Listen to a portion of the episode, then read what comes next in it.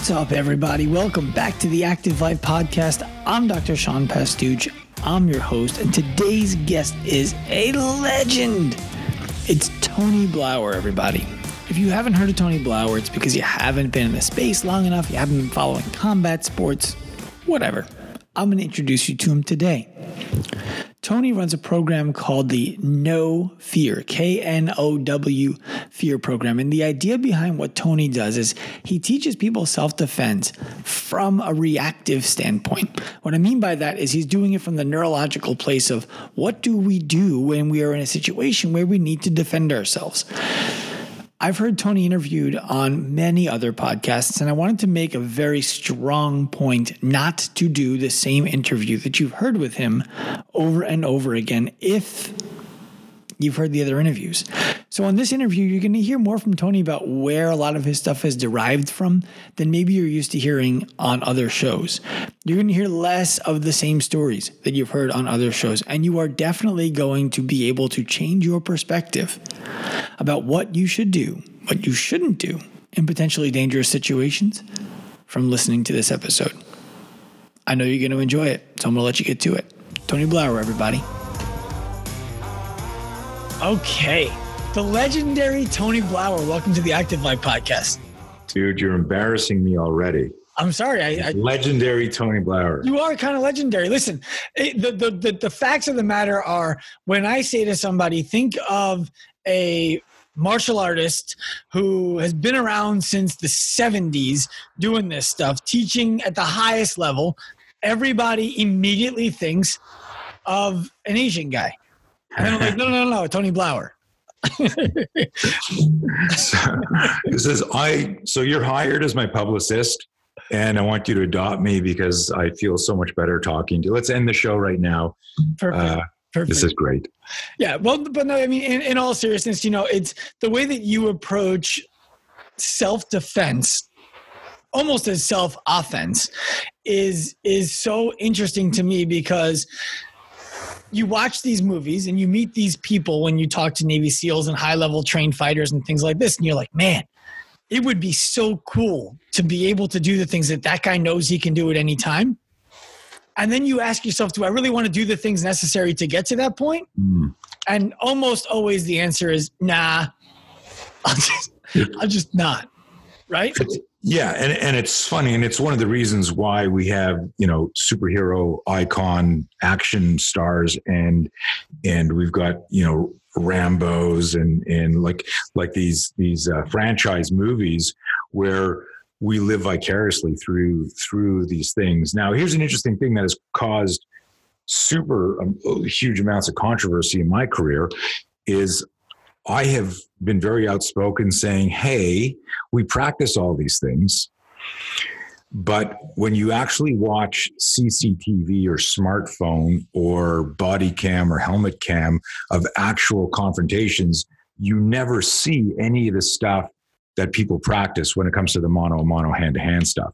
And so I've been uh, outspoken for just a little bit over 40 years.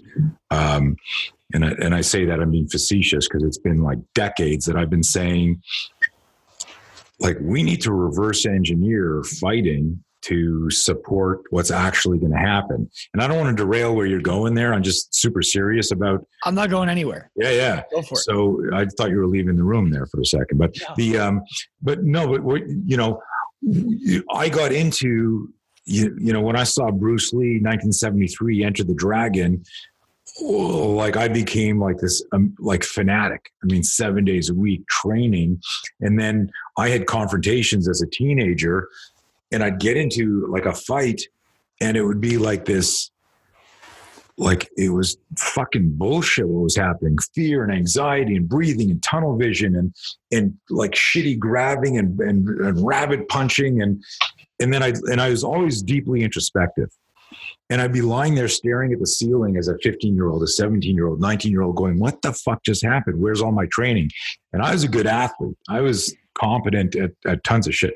I just I just want your listeners to understand that that that there's this idea of I will I will train because I want to get this good at at this system. These I want to be able to have these fine, complex motor skills and develop this skill set.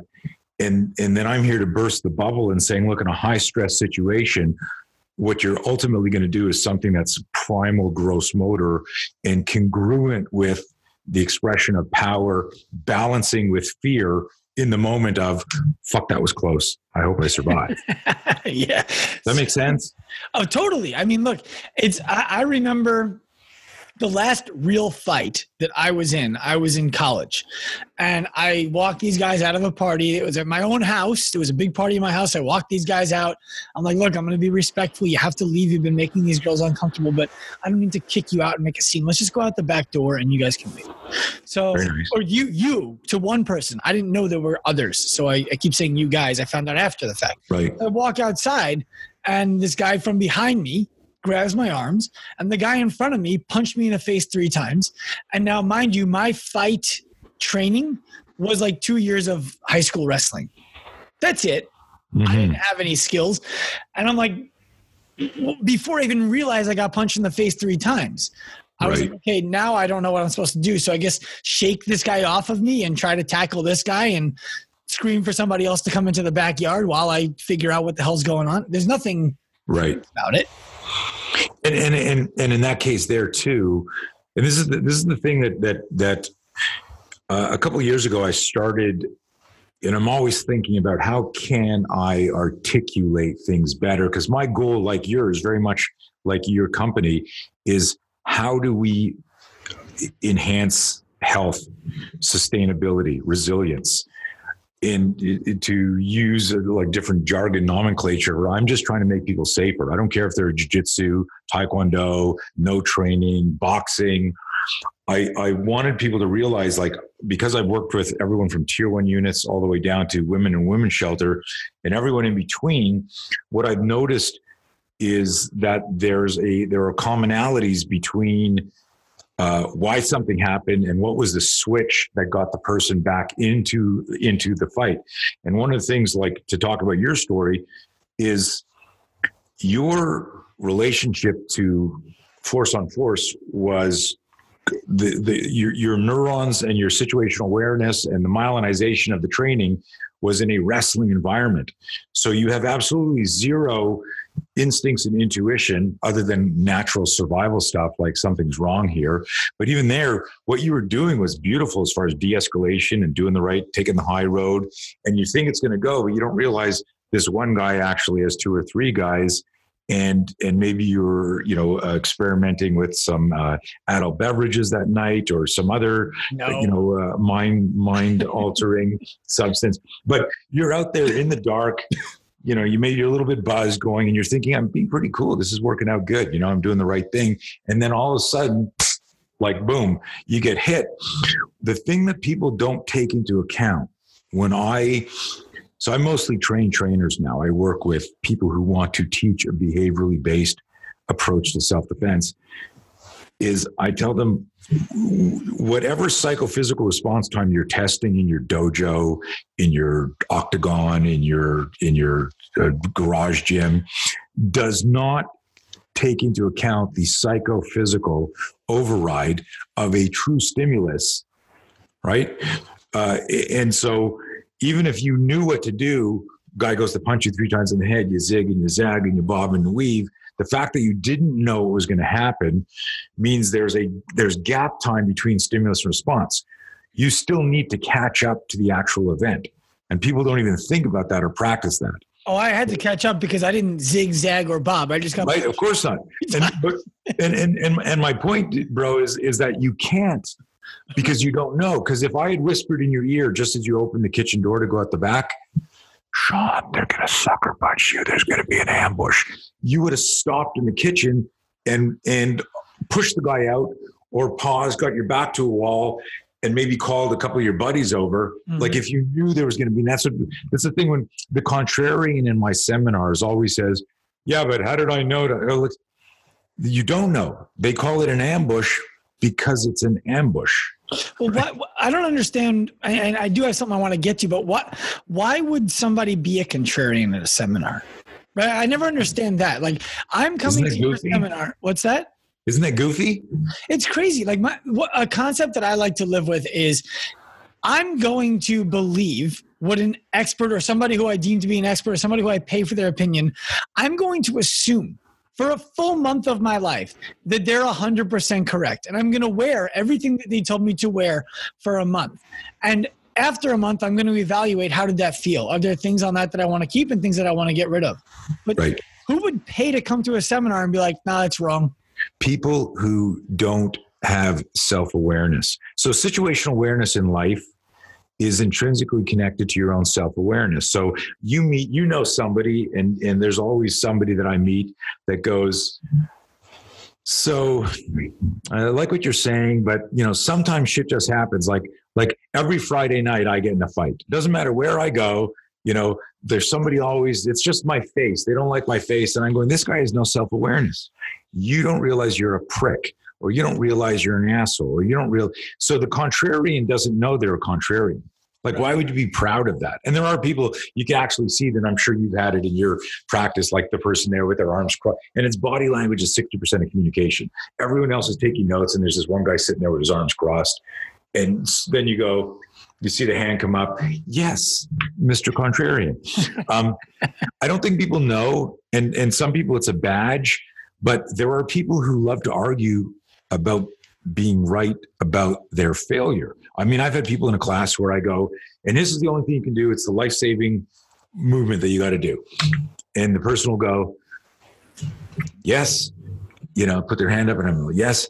They go, like this works right now, but I think if this was a real confrontation, that I wouldn't remember this and I would just, I would just get killed or raped or murdered or whatever. And I never say to them, Okay, let's go back to the fear management part and make sure you got that because I think you're missing something there. The first thing I'll always say is, Sir, ma'am, do you realize that you're arguing to be right about your death? You're an accomplice in your murder or your abduction. Don't be an accomplice in that scenario. And I'm, what I'm trying to do is is is kind of like create not a a response but a reaction in their brain and then maybe they get they, they, it opens their mind to okay what are we actually discussing well right it, it goes to the point of the person who says i'm not confident you're like you're sure you're not confident about anything yeah no i'm, I'm not confident like, you're absolutely positive that there's you have no confidence no i'm sure I have no confidence. So in any situation, right, and you keep going, you're like you're pretty confident about that. Right, right, so right. It is. You're confident about your insecurity, Yes. Right. No. Um, yeah. No. I, I get the, the these the study of mindset and fear management fascinates me, and it's like if I had a choice right now. So I've got a, a whole other program that I've been kind of like curating and cultivating called the No Fear Seminar, and No Fear is spelled K N O W, mm-hmm. right? And and if you said to me, look, you've been teaching self-defense for 43 years, you're obviously very passionate about it. It's, it's, I wake up in the middle of the night thinking about drills and ideas and I'm still, you know, rewriting things and, and, and, uh, you know, we have like, like, it blows my mind that here we are four decades later and I'm still researching and coming up with, with, with new stuff. And, um, but if you said to me, you have to pick today, you can continue teaching self defense, or you can only teach your no fear seminar, which is just a lecture. It's not even about actual mono mono, you know, the hand to hand stuff. I would pick the no fear. Well, is that because is that because the advantage in a in a confrontational situation goes to the person who acts the fastest? Yeah, it's the person who manages their fear that now you know at the end of the day like i always make a joke like let's say you're an amazing driver and i'm an amazing driver and we challenge each other to a demolition derby contest right and you're like the you know the most amazing like east coast driver and the most amazing and we draw vehicles out of a hat and you get a prius and i get a hummer it doesn't matter anymore how good a driver you are because size matters when there's a collision mm-hmm. and um and so i'm not you know, one of these like foo-foo psychobabble, size doesn't matter. Size absolutely fucking matters. Uh, but if if we're going to measure attributes, the person who can manage their fear is going to be the most self-actualized and deliberate when they move. And so there have been like serial killers who have lost fights to people who were more intense, like the person who, who fought off uh, um, uh, Albert DeSalvo, the Boston Strangler, or the first, you know, people who fought off. Uh, I I knew the cops that fought off uh, Jeffrey Dahmer. Right now, there are other people that didn't fight off Jeffrey Dahmer, and he ate them. Right, but he attacked these two detectives in his kitchen when we went to interview him. Really? And they described to me, they said, like, that was one of the most intense fights they ever had. Why? Because they were fighting a cannibal, right? But at some point, if one of those detectives said, you know, I, I can't beat a cannibal, this guy wants to eat me, right? You know and this is like graphic and weird and morbid but it, it comes back to uh, and you've heard me say this before and, I, and, it's plastered on my website that fear throttles everything we do from who we talk to therefore who we marry how much money we make where we live how much weight you lift and whether or not you protect yourself. Yeah i mean i, I can tell you we've had people come to our workshop. We had a girl come one time in particular who came because a reporter came to report in our workshop and she was the reporter's friend. And we're like, Do you want to participate? She's like, Oh, I can't. My doctor told me I'm not allowed to deadlift more than 55 pounds, nothing over 55 pounds. I have this back problem, never allowed over 55 pounds again. We're like, Well, if there was ever a room to test if that was true or not, I feel like this is the one. Right. Are you interested in trying? Sure. You know, I, I'm getting really straight to the point. It was a longer conversation. So right. she tries. To make a long story short, I think that day she deadlifted 205 pounds. Nice. Reps. Right. And now she's a candidate to be on the United States skeleton team in the Olympics. And part of the test to do that is a one rep max power clean.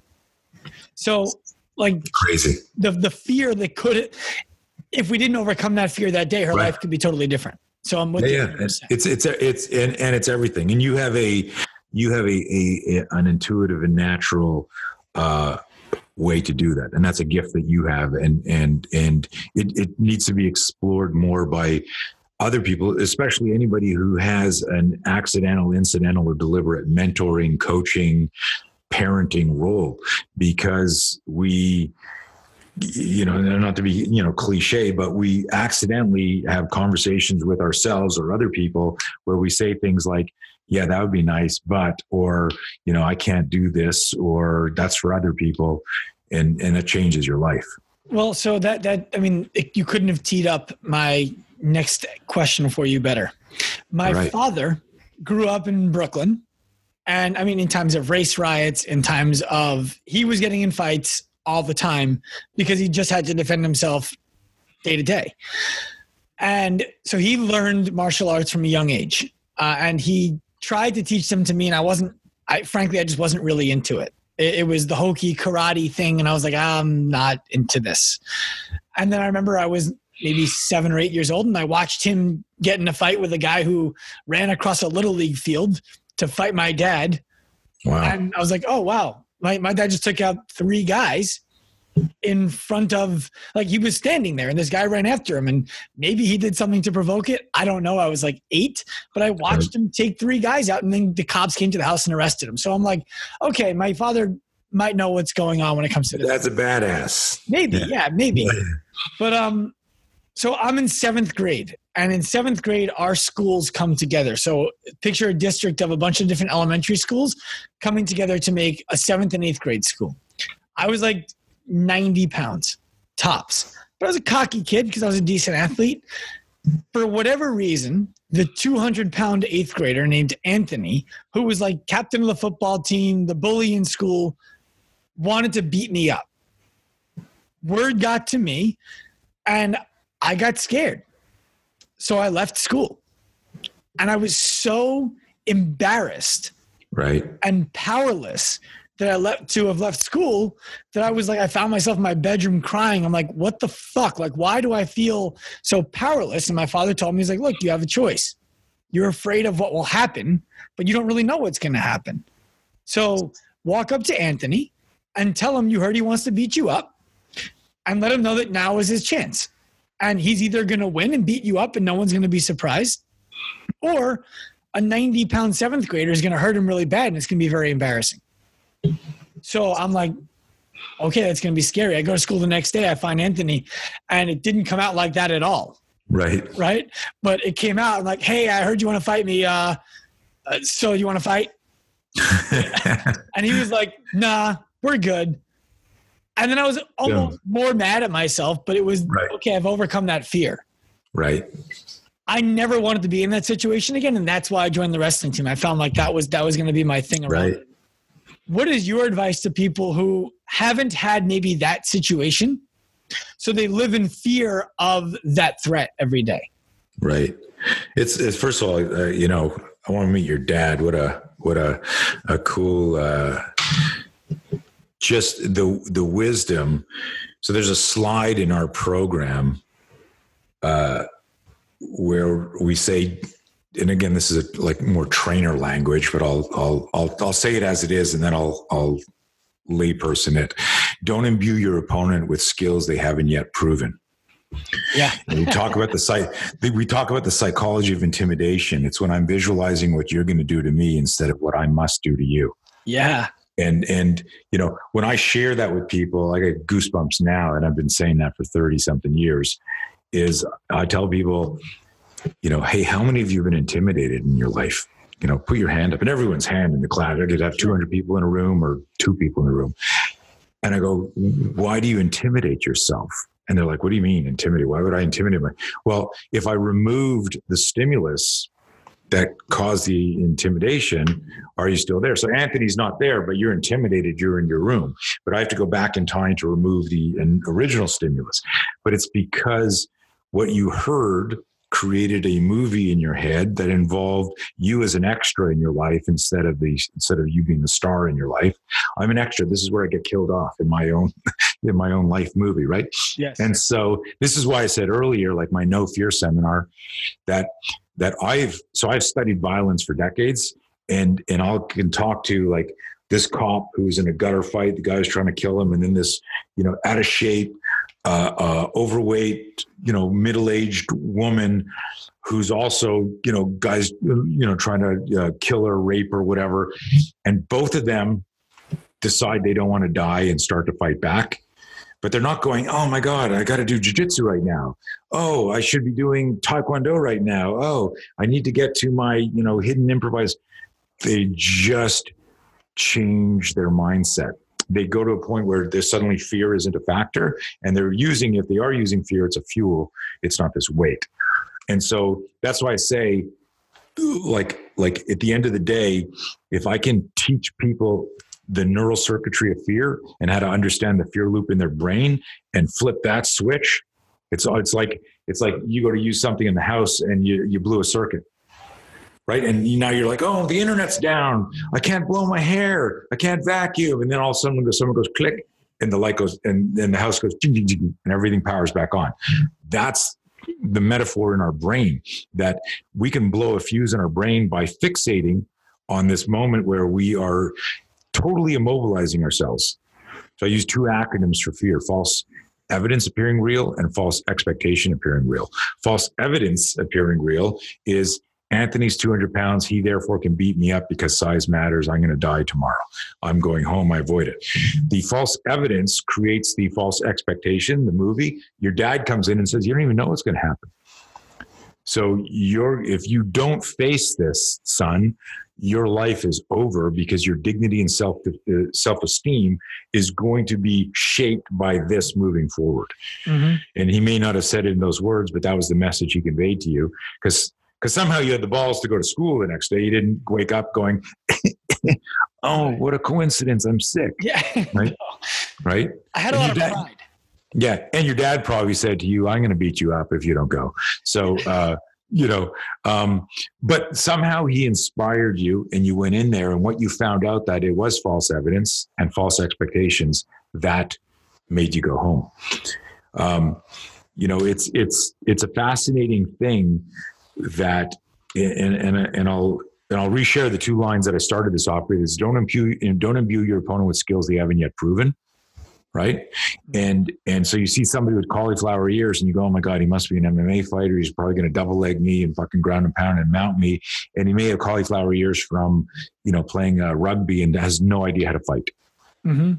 Right, but we've just go. He must be like ten and zero, oh, right? We just decided that he's um, and then the, the the the line that I share in every class about the psychology of intimidation is that's when we are we are visualizing what our opponent can do to us instead of what our what we must do to our opponent. And you can uh, you know Kevin Ogar or you know Kevin yeah. Ogar is so so Kevin's a good buddy of mine and he actually brought me out to his facility and I ran a course for him. And uh, he called me the day after the seminar saying that he PR'd his bench press by like 20 pounds. Now, Kevin's a fucking strong guy. And, you know, and he's given me permission to talk about this. Everyone, if you don't know Kevin Ogar is, uh, Kevin is, uh, Google him, but, uh, you know, he's, he's paralyzed from an injury where, uh, uh, you know, the weight hit him in the back uh, you know, damages his, his spine. And his best lift, his strongest lift, is going to be a bench press just by nature of the inj- injury. He calls me on Monday after the course. Holy shit, I pre my bench press by 20 pounds, which is like when you're that strong and you're as mentally tough as somebody like that who's still training after an injury like that, your your PRs are fractional. They're not like 10 pounds, 20 pounds, 30. And he has a training he, age. He also, I mean, he was fit when he got hurt. Right, right, and and this was years after, so he mm-hmm. he's overcome that doubt. So he says to me, "I was lying under the bar thinking about your lecture on fear because in every course we do, we do a, a whole block on the psychology of fear." And he says, "I was lying under the bar and I remembered your slide, the psychology of intimidation." He said, "I substituted what your opponent for what the bar." He said, I was looking at the bar and what it could do to me instead of what I must do to the bar. And when I realized I had been lifting with this additional emotional weight, just like just like the girl who said to you, "Yeah, my my subject matter expert doctor said no more than fifty five pounds," you know, uh, that became that became her threshold, right? And so, what Kevin did is when he had that realization, like just the realization added 20 pounds to his his lift. It was fan. He was so excited when he called me, but it was a mindset thing, right? Yeah, it was. Well, a, well, so so so somebody. This, I want people to understand. First of all, this happens in physical situations, like in the gym, in physical situations like in a fight and it can happen to you in your business where you're like oh man if i do that thing these are the cascade of negatives that might happen. I can't do this thing. Or if i say this out loud on my social media or in a meeting or wherever i'm going to be made to look like a fool. My career will be over it's the same thing. Yes. But so so is there something that people can do? Is there like a, a practice that they can adopt? Is there yeah. a it, it's it's it's literally it's it's doing my course. No it's it's uh it's well, understanding but, but i wouldn't be having you on the show right. if your course didn't have that value right? I mean you're coming to brooklyn in april. I have to figure out how to tell my wife right. i'm going to go. Hey we uh, we and this might be better because i know those dates are a problem with you. We moved it to june so i don't know if that's better i'll get i'll get you those those those dates cool. Uh, but the uh but the the reality is this, and and everyone listening who just went, "What a dick!" He just he just infomercialed his show on the his uh, his uh, course on the show.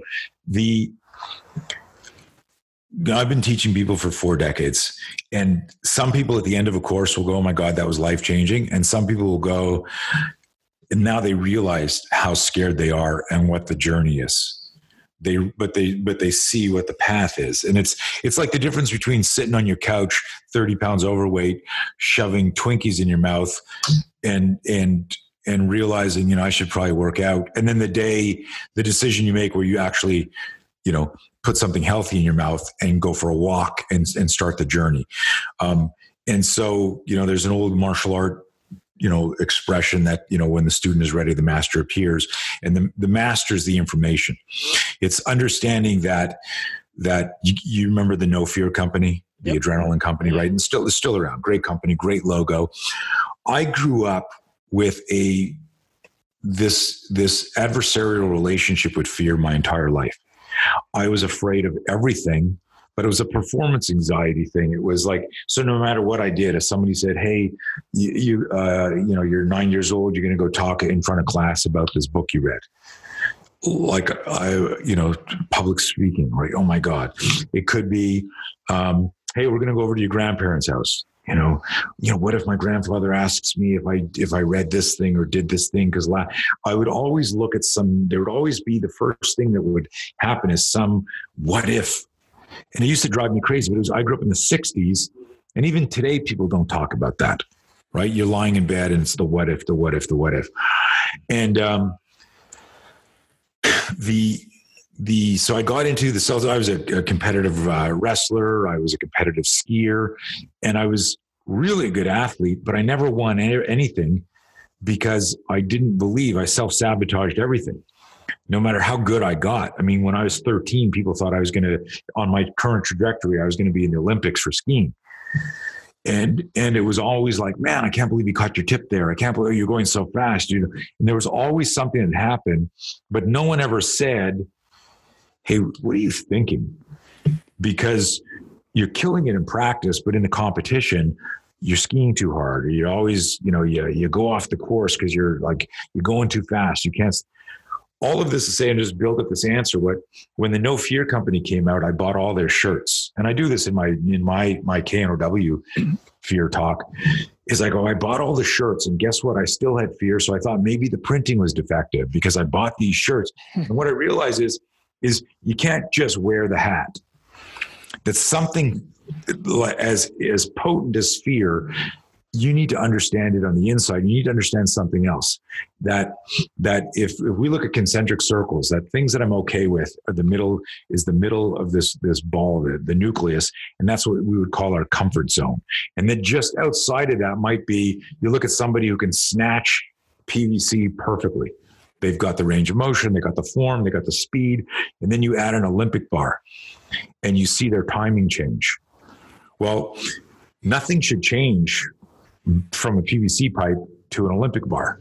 And then if I start adding weights, everything starts to change. And what it is really is this person is now visualizing failure, right? They're they're in their head because they've demonstrated the biomechanics, the understanding, the lift, the grip, all the stuff is there and and so I talk about the evolution when I train trainers. I say there's a technician, trainer, coach, evolution, progression. Technician is I know like the biomechanics trainer. I know the programming. I understand how to build strength and speed and stamina. And coaching, the last place. There's a lot of people out there who, who call themselves coaches, but they're really just trainers or technicians. A coach understands how to get in somebody's head. They understand fear. They understand the psychology of intimidation and and but we need to and the the, the message here is there are because you, you you brought up something way more important than just fighting or just weightlifting or training and that's life. Mm-hmm. i'm afraid to say i'm sorry. I'm afraid to say i love you. I'm afraid to tell my kids that you know and it's it's funny you know like i i do things because of how i was raised differently with my kids and it's still there's still a moment where I go like like I never my parents loved me I know that but I don't ever remember them saying goodnight I love you. We just grew up in a different time. It was like go to bed. Oh mama get in your room now right? Mm-hmm. and I actually every night and my kids are all grown up and out and I got one daughter who's who's still in the house I still walk up and I'll go to my room and there's Olivia's room and her door's closed and I'll pause and I'm pausing because it's not instinctive because of how I grew up and I walk over and knock on her door and I say, Good night, sweet, I love you. Mm-hmm. I, I do it and I've done it her whole life, but it's, it's, you know, I think to do it. I've got to still, and I want your listeners to understand how deep this is that the way, like the, what your dad did for you, changed how you handle future confrontations. Yeah. Right. And you, and you realize it now, maybe as your self awareness develops. But, you know, we come back to your question. And I know I've been, I haven't even breathed yet, and I've been talking for 10 minutes straight. How do, that's, why, that's why I have you on because I didn't have to stay quiet.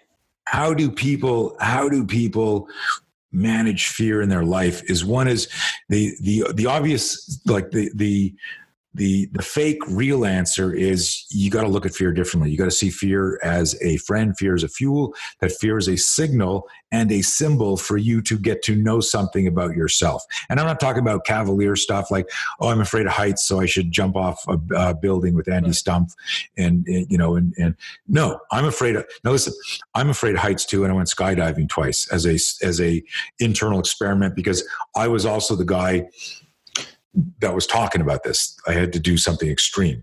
Can, can, can I help? Can yeah. I your point here for a second? Yeah. So I heard a phenomenal expression, and then I actually want to toot my own horn and tell you what I do with my daughter because I think okay. like it. Please. Phenomenal expression that I heard. You're not afraid of heights. You're afraid of falling. Nice. And it's the idea of like the height doesn't scare Beautiful. you. It's the idea of what would happen if the height became dangerous, which it doesn't have to be.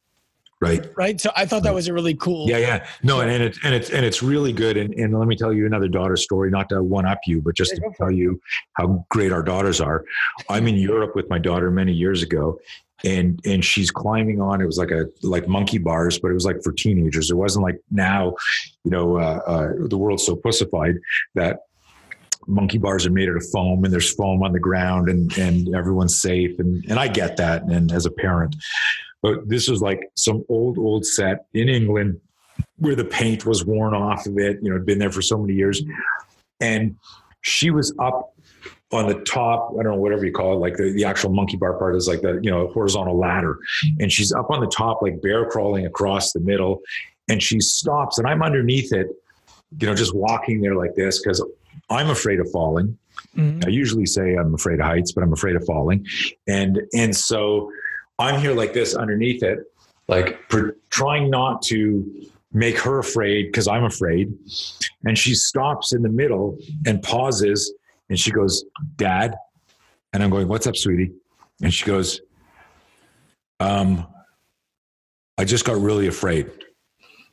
And I say to her, and I'm thinking, like, if she fucking slips here and hits her teeth or her nose or her throat on on one of those little fucking you know, uh, steel uh, uh, beams, she's going to be a mess. Holy shit. And I can't reach her. She's too high.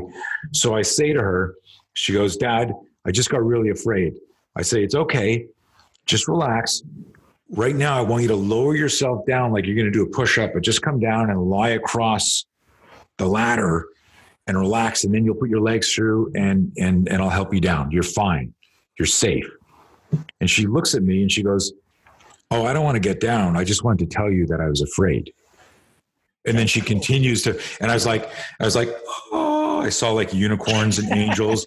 and I was like, when she got down, she was like seven or eight. I like, I said, Hey, how much for a private lesson? Like, what the yeah. fuck did you do there? Right. Like that was amazing. And, and I want to tie this, I want to tie this something to your audience because this is my, this was my epiphany when I came up with the idea for a no fear seminar spelled K N O W is that if you know we got our comfort zone around our comfort zone is our discomfort zone around our discomfort zone is our holy shit zone right and that could be i'm okay with 55 pounds but i'm not okay with 56 pounds because somebody said don't do 56 and then you come in and you go hey listen try this and if this feels good and do this. And oh guess what? You weren't recruiting your muscles properly because you hadn't been taught this. I'm going to 10x your fucking strength here just by changing your feet or your grip mm-hmm. you know? Uh, like I never knew what the hook grip was. Right. And I've been lifting weights for years. And then someone says to me, Why aren't you using hook grip? And I'm like, What's that? And then they showed it to me. I'm like, You assholes. How come no, like it just changes shit, right? Mm-hmm. Um, and it's like finger splayed outside 90. It just changes things when you understand muscle recruitment and, and a little bit of kinesiology. And so th- this, this idea, so now our comfort zone be, our discomfort zone becomes our comfort zone things expand and expand.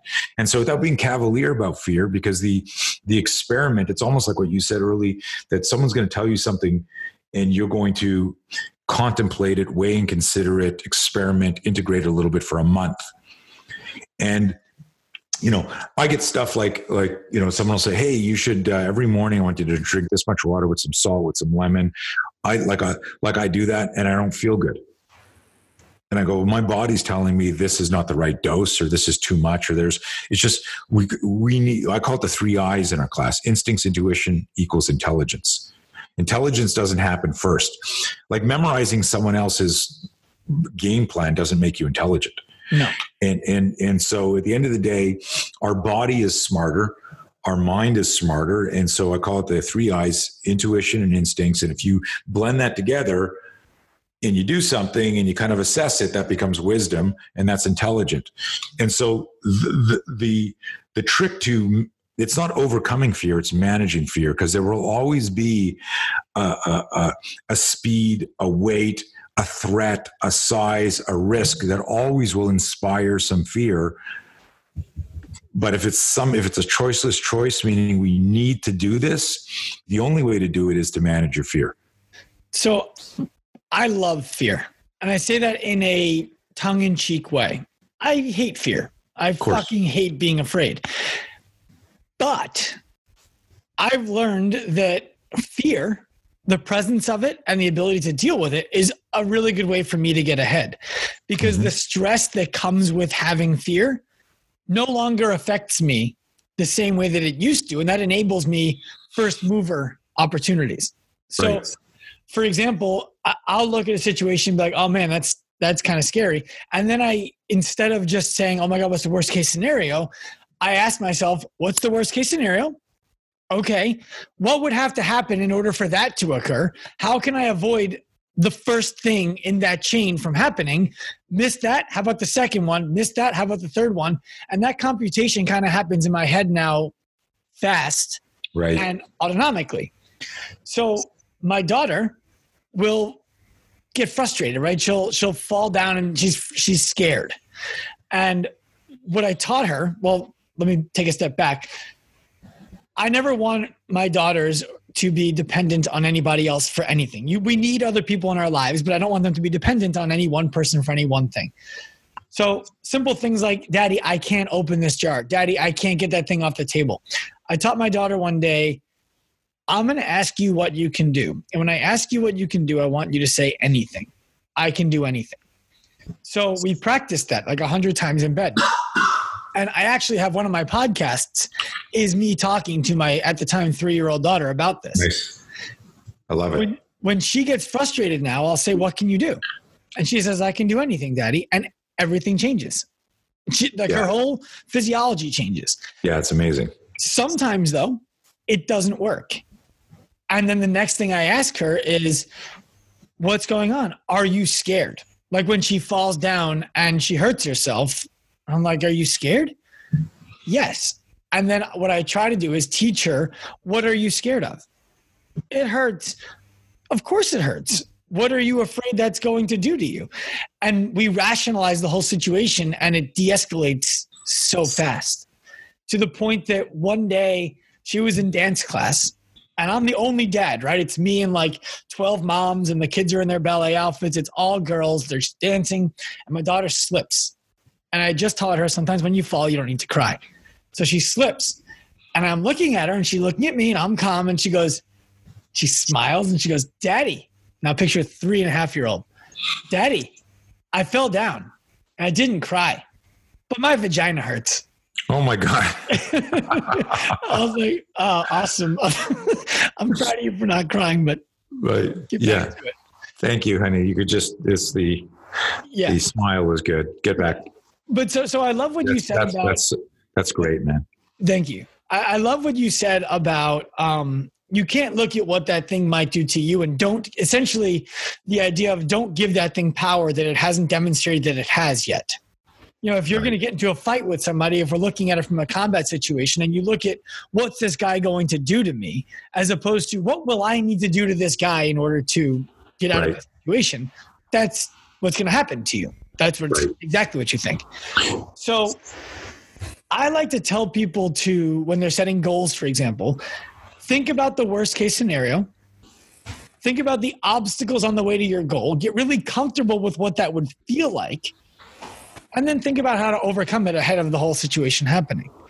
What are your thoughts on that as a potential negative where I'm giving power to something that's it's never going to be that bad?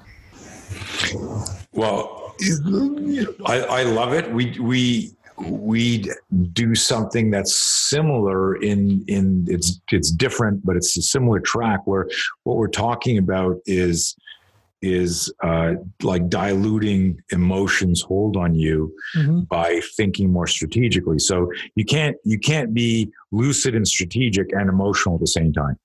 Right. You know? So so that's why when you see like an athlete who's in flow in the zone you'll also never see like bug-eyed terror on their face. Right. You right? And and so you could see somebody let's say he's waiting to do like a big lift or something, right? He's off the side. You can see some nervous twitching. He's breathing. He's doing some stuff. But when he when he sets up on the bar, like like the person who under has self awareness, they transform, right? And you can see that in a public speaker. You can see that in an actor. You know, uh, whether you love or hate Mike Tyson, he used to throw up backstage before he'd come out to fight. He was so nervous. But you would never know that when you saw him walking to the ring. You'd like, holy shit, he looks like he wants to kill somebody. But mm-hmm. he just puked from fear. Uh, Sir Laurence Olivier threw up backstage before he'd come on. So people's reactions to fear are very different. And what you're doing in the way we describe is okay, you, you start off a scenario, any scenario, and you're like going, man, I'm going to fuck things up today. And, and then a stimulus gets introduced and you're like, oh, fuck. And your state changes, your physiology changes. In 1993, I wrote an article for the law enforcement world called The Theory of Presumed Compliance. And this is like decades before uh, like MRI research and neuroscience and myelinization and neurotransmitters and understanding, you know. How you do you know, remember uh, what year it was? I feel like you, you've written dozens of articles. How do you remember what year that article was written? Uh, because it was the first year that I was invited to the ASLET conference, ASLET, American Society of Law Enforcement Trainers. Okay. And it was a pinnacle year uh, be, because the guy who was the chairman at the time after my talk sat down and went wow that just blew my mind. And i've been training for 20 years and teaching cops and you said stuff and you know about reactionary gap and this and that and like where do you get this stuff from? I said well your problem is that what you know what i would like to call the theory of presumed compliance. You guys move in to these confrontations you think just because you have a badge and a uniform on the bad guy's not going to punch you in the face or grab your gun. And he's and he's and he says to me the theory of presumed compliance. What is that? I've never heard that term. I said, well, it's because I just made it up now. You guys don't have a term called the theory of presumed compliance? He goes, no. I go, okay, cool. You know, he goes, would you write an article on that? And it was 1993 at the ASLET thing. So I always remember the date because it became this big thing in, in the, then uh, in the law enforcement world, but it applies, it applies to parenting too. Like I say to my kid, Hey, when's the last time you took a shower? Uh, I don't know. Okay. What I'm really saying is take a shower. Right. hey, your room. Hey, your room's kind of like a zone. Yeah. Yeah, it's pretty messy, Dad. Well, what I'm really saying is clean your room. Okay. No, what I'm saying is clean your room now. Oh, do I have to like like as parents, we presume compliance just because we hint. Yep. Hey, you know, uh, are you were you driving drunk, sir? No, I'm I'm actually saying you're under arrest. Like like I'm just trying to be polite. And so this, if we if we extend this, the theory of presumed compliance applies to everything, and it's kind of a, a, a, you know an odd tangent for me to be on, but. I'm trying to be holistic with everything, and it's it's in in the article, the theory of presumed compliance. I wrote this and this is the connection between before all the art of breath and Wim Hof and and and I didn't invent breathing. I'm not saying that, right? I mean, go, go back to yogic yogi traditions, yogic traditions, and and and and chi and ki and all. Is I wrote a line in the first, I think it was in the second paragraph. I said, "How you think affects how you feel. How you feel affects how you think. Both influence how you move." And it's kind of deep for back then because it was this connection in a type A community saying our emotions influence our ruminations, and that's going to change how you move.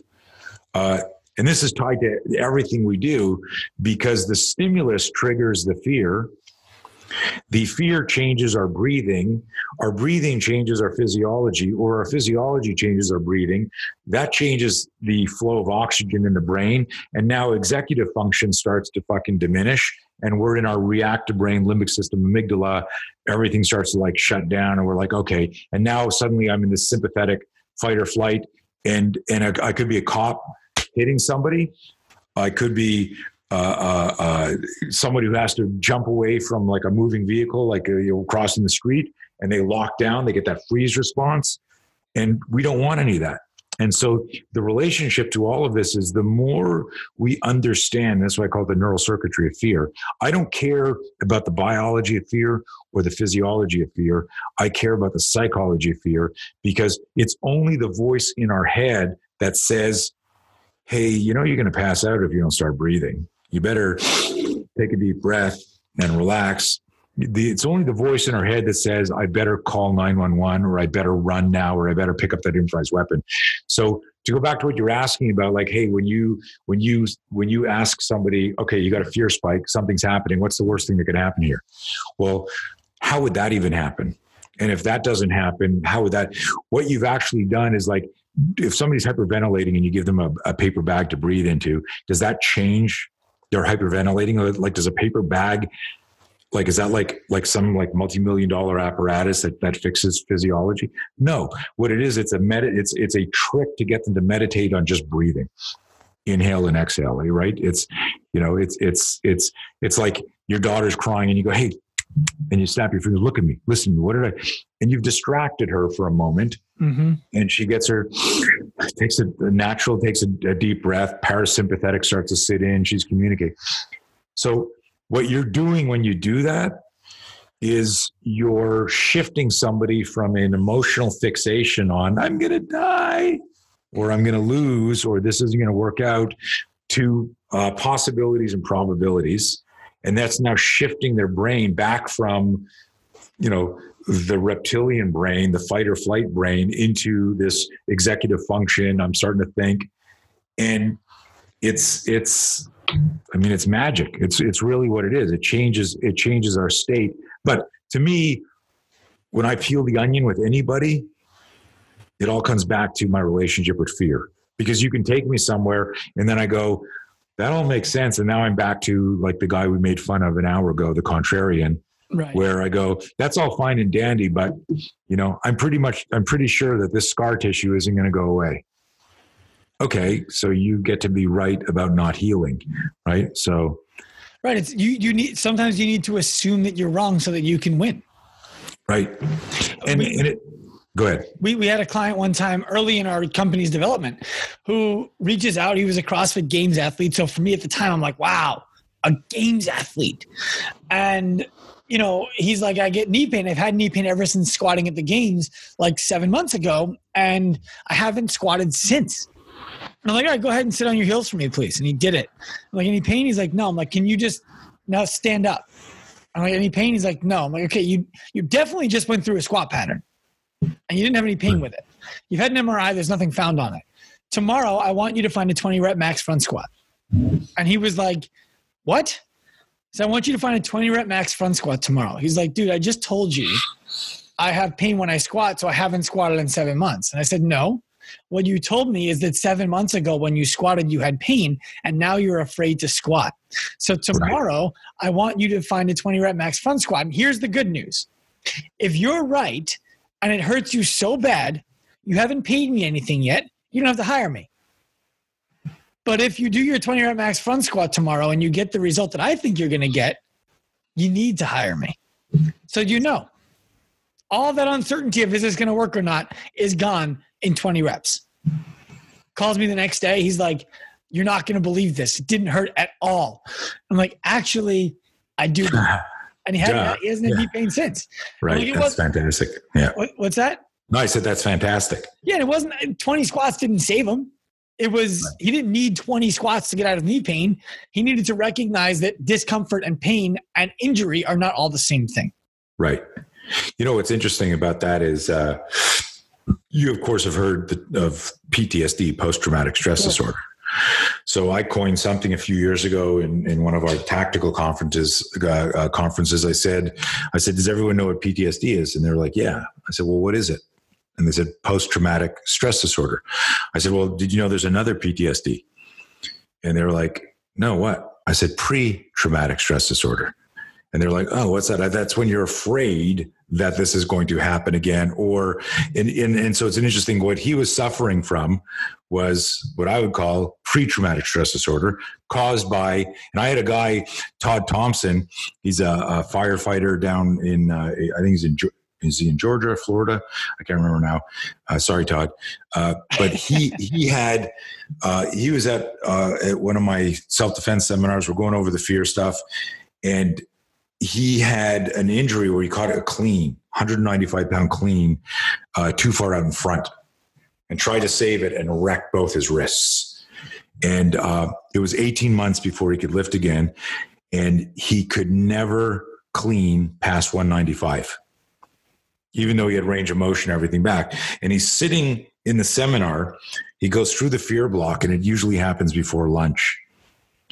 And uh, I haven't, I didn't even know him. So this is how this is how potent this shit is. Everyone, listen carefully. This, and I'll give you his, I'll, I'll give you his, his cell number. No, I won't. But, uh, but there's actually an article on him, and I can put you in touch with him because this is going to sound like bullshit. So I didn't even have a conversation with him. He was sitting in a class of 30 other people, goes through the fear block. At lunch, you know, half the group goes out to eat Whole Foods, avocado, chicken, you know the deal, right? I'm there, I'm like eating crap, uh, you know, and and then half the group goes and works out. About 45 minutes into that, I hear this yelp scream like somebody won the lottery and he drops a weight and comes running over to me. He had just done, I think it was 205. Uh, and he goes, 18 months ago, I injured my wrists. And anytime I got to 195, that was as far as I could go. And I realized listening to you talking about fear that I was lifting in the fear loop. And that anytime I got there, it was like part of my brain was going, This is the weight that almost ended your career that changed your enjoyment of lifting, your fitness. And I was so afraid of that. He was he had created a pre-traumatic stress disorder building up to this is as far as I can go. This is this is like the girl that you said 55 is my is my max weight. So everyone listening to this show from from from you know what both of us are saying is like mindset is everything that but it's we can't just have like the no fear shirt or a t-shirt that says mindset or everything because that'll only get you so far. You got to go a little bit deeper. Sometimes you need a coach sometimes you need a mentor. My whole thing is how do we uh, learn to coach ourselves? What's the conversation we have to have inside? And to have that conversation and make it be safe and scientific you've got to know a little bit about how the mind works and so on and so forth I think we can't coach ourselves until we've been coached to coach ourselves. And early on, you were talking about you now are more training trainers. And one of my first coaches, business coaches and development coaches, he said, Great leaders don't develop great people. Great leaders develop great people who can develop great people. And that's that's a major, major, major shift. And you training trainers, that's the whole point right? So I think that if you anticipate anyone listening to this, the proverbial you anticipate, okay, I can now go out and train myself with this knowledge, maybe you can. There's probably a sliver of a percent of people who listen to this who can internalize it, apply it, and be it. The rest of you, you need to be coached on it at least once. And that's okay. There's nothing wrong with it. So, that being said, you're coming to Brooklyn, which is near me you do these seminars all over the place, right? Yeah. So just the world, just the right now, just the world, nothing in outer space. Oh well, then you're missing out. But, right. You know, you'll never help Arnold Schwarzenegger on Mars. How right. can how can people find them, and how can people find you?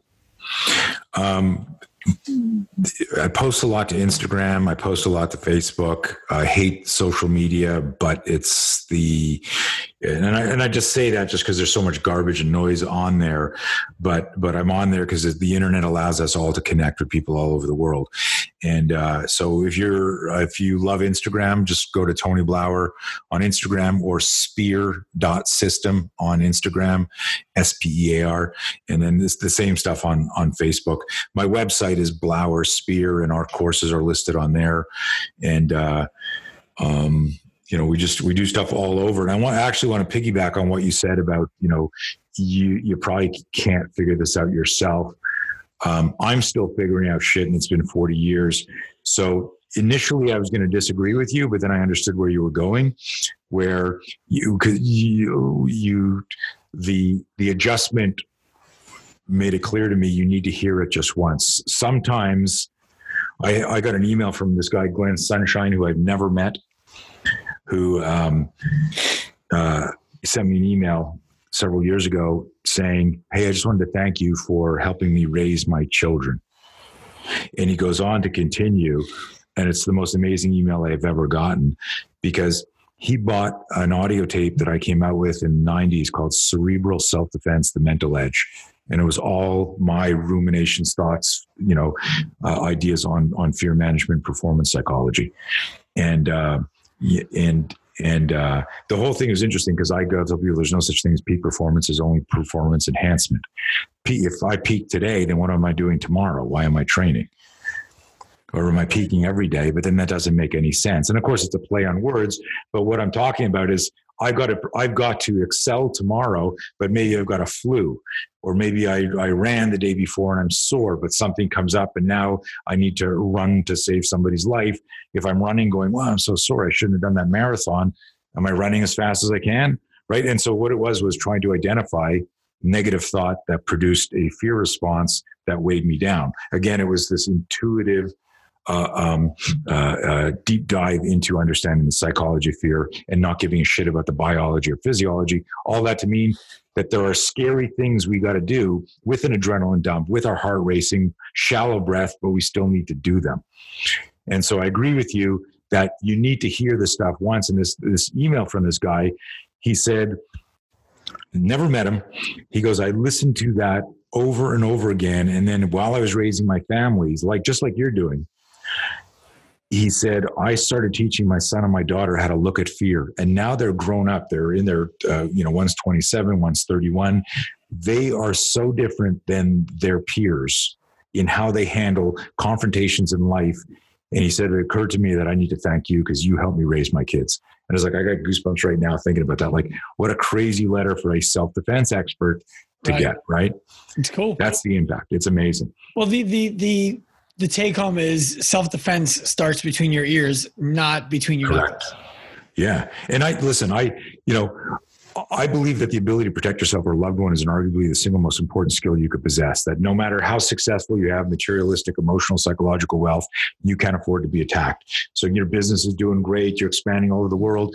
I say to you, hey man, uh, frig, like you're going to become a billion dollar company, but I'm going to take away your family right now you know, that you would trade that. You'd go, no, no, no, no, no, no. I don't give a fuck about, you know, this commercial success. I don't touch my kids. Don't touch my, right? And it gets really personal. And I, so what I use as a bias, just because I've been in self-defense for so long, is I use the art and science of understanding personal defense and how to my, handle myself in the scariest confrontation I can have as a way to self actualize my understanding of fear and looking at confrontations. And then to apply that to relationships and business. Right? So none of none of none of that all matters. So that's that's where they all tie together. It's directly relevant. Yeah. I mean i, I could I could talk about that for ages, but our, our workshop is not a fear workshop.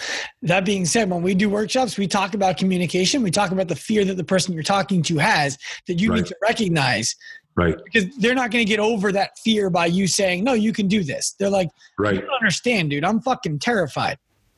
You, you need to be able to give them the confidence that they can leap. Well, this is ironically, this is one of the things in our in our trainer development co- course.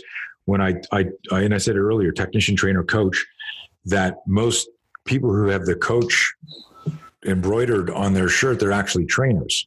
Mm-hmm. They don't understand You know, if I got somebody who's who's who's striking out or screwing up in tennis or you know uh, can't get up on stage and make a speech, it's not because he doesn't know how to talk. It's not because he can't memorize the speech. It's not because he doesn't understand his swing. Something's in his head now that is interfering, and that's why I say it's not peak performance.